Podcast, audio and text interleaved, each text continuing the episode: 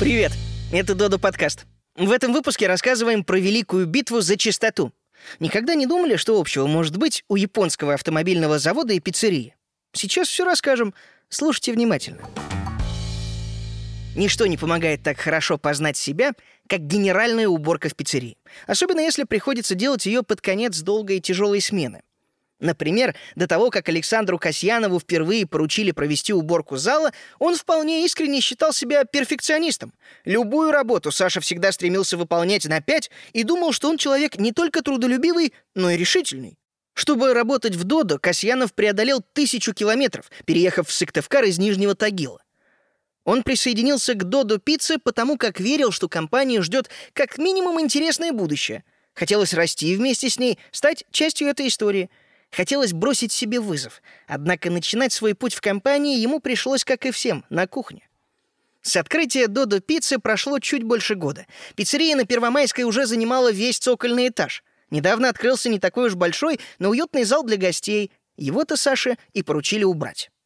Он уже знал, что в Додо сотрудники не делятся на поваров и уборщиков. Каждый человек может и пиццу приготовить, и посуду помыть, и на кассе постоять, и полы вымыть. Менеджеры и даже директора не исключение. Поэтому задание Касьянова не удивило.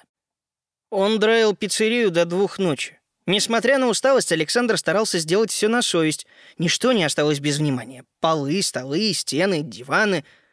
Показывая менеджеру сверкающий зал, Касьянов ожидал услышать похвалу. «Боже мой, зал еще никогда не был таким чистым!» Примерно так могла бы звучать эта похвала. Но вместо того, чтобы петь ему дифирамбы, менеджер начал проверять чистоту в таких местах, о которых Александр даже не задумывался. Инспекция обнаружила грязь на стыках стен и полов, под столешницами, на плафонах светильников. «Ну и разводов на столах не должно быть», — заметил менеджер. Касьянову пришлось снова взяться за тряпку. После этого случая он сильно удивился бы, если бы ему сказали, что в пиццерии невозможно добиться идеальной чистоты. Ведь в Додо Пицце поддержание идеального порядка превратили в настоящий культ.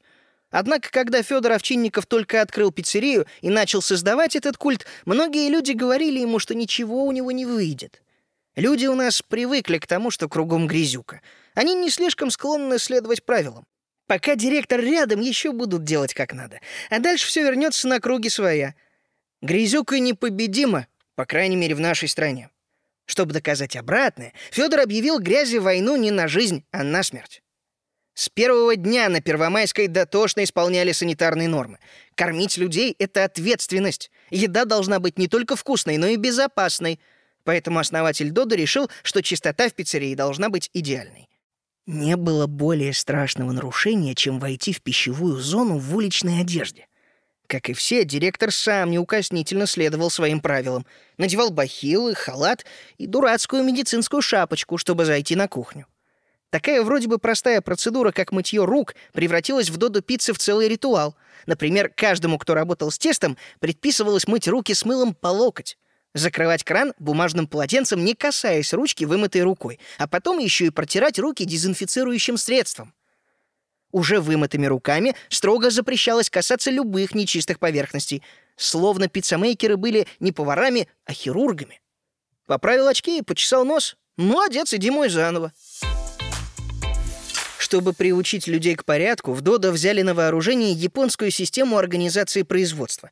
Похожую применяли на автомобильных заводах Toyota.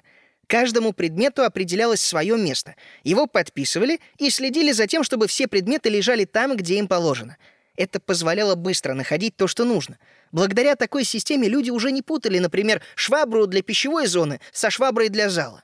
Как только у сотрудников появлялась свободная минута, они тут же начинали мыть все до блеска. Со временем выработали стандарт — раз в день генеральная уборка одного из цехов. Но, пожалуй, самый главный шаг на пути к идеальной чистоте Федор Овчинников совершил спустя год после открытия Додо Пиццы на Первомайской.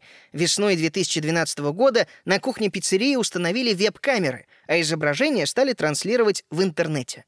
Съемочную группу одной популярной передачи иногда били, когда она пыталась проникнуть на кухню ресторанов, чтобы снять, в каких условиях готовили еду для гостей.